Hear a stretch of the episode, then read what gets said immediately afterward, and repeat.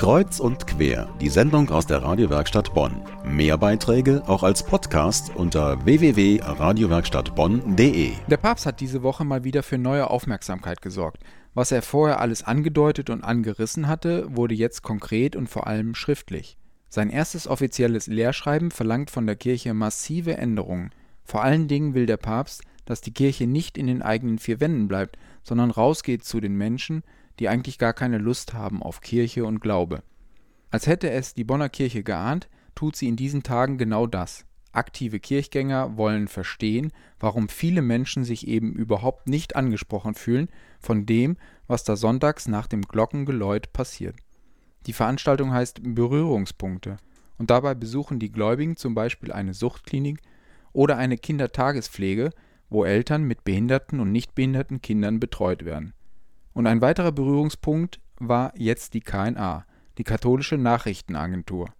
Ja, sie trägt katholisch im Namen, aber als Nachrichtenagentur verkörpert sie dann eben doch eine andere Art von Kirche.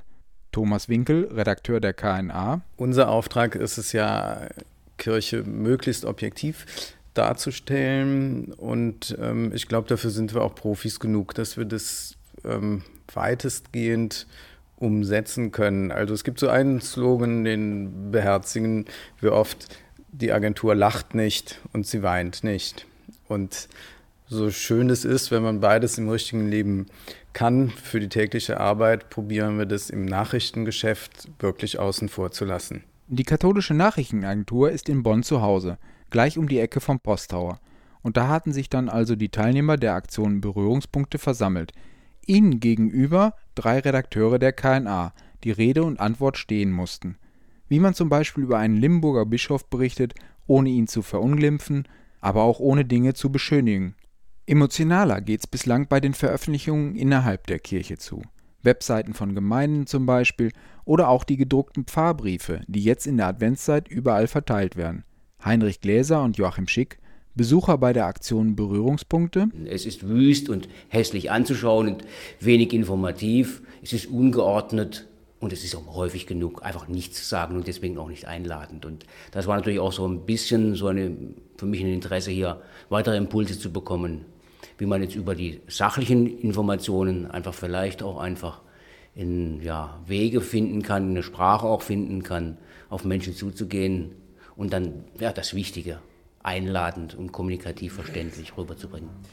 Also ich denke schon, dass es äh, erstmal spannend war, äh, Menschen zu erleben, die Nachrichten, die Ereignisse aufbereiten, so dass sie eigentlich für den Empfänger, für den, auch in dem Falle für die Menschen draußen, für die Katholiken oder auch Nicht-Katholiken, ja, dass sie da eben doch in einer verständlichen Sprache rüberkommen. Na, dann achten Sie mal drauf, wenn in der Adventszeit plötzlich wieder ein Fahrbrief in Ihrem Briefkasten liegt. Verstehen Sie alles? Fühlen Sie sich angesprochen? Das wäre eines der Ziele gewesen beim Besuch der Aktion Berührungspunkte bei der katholischen Nachrichtenagentur. Eine weitere Station hören Sie am kommenden Sonntag in unserer Sendung Himmel und Erde.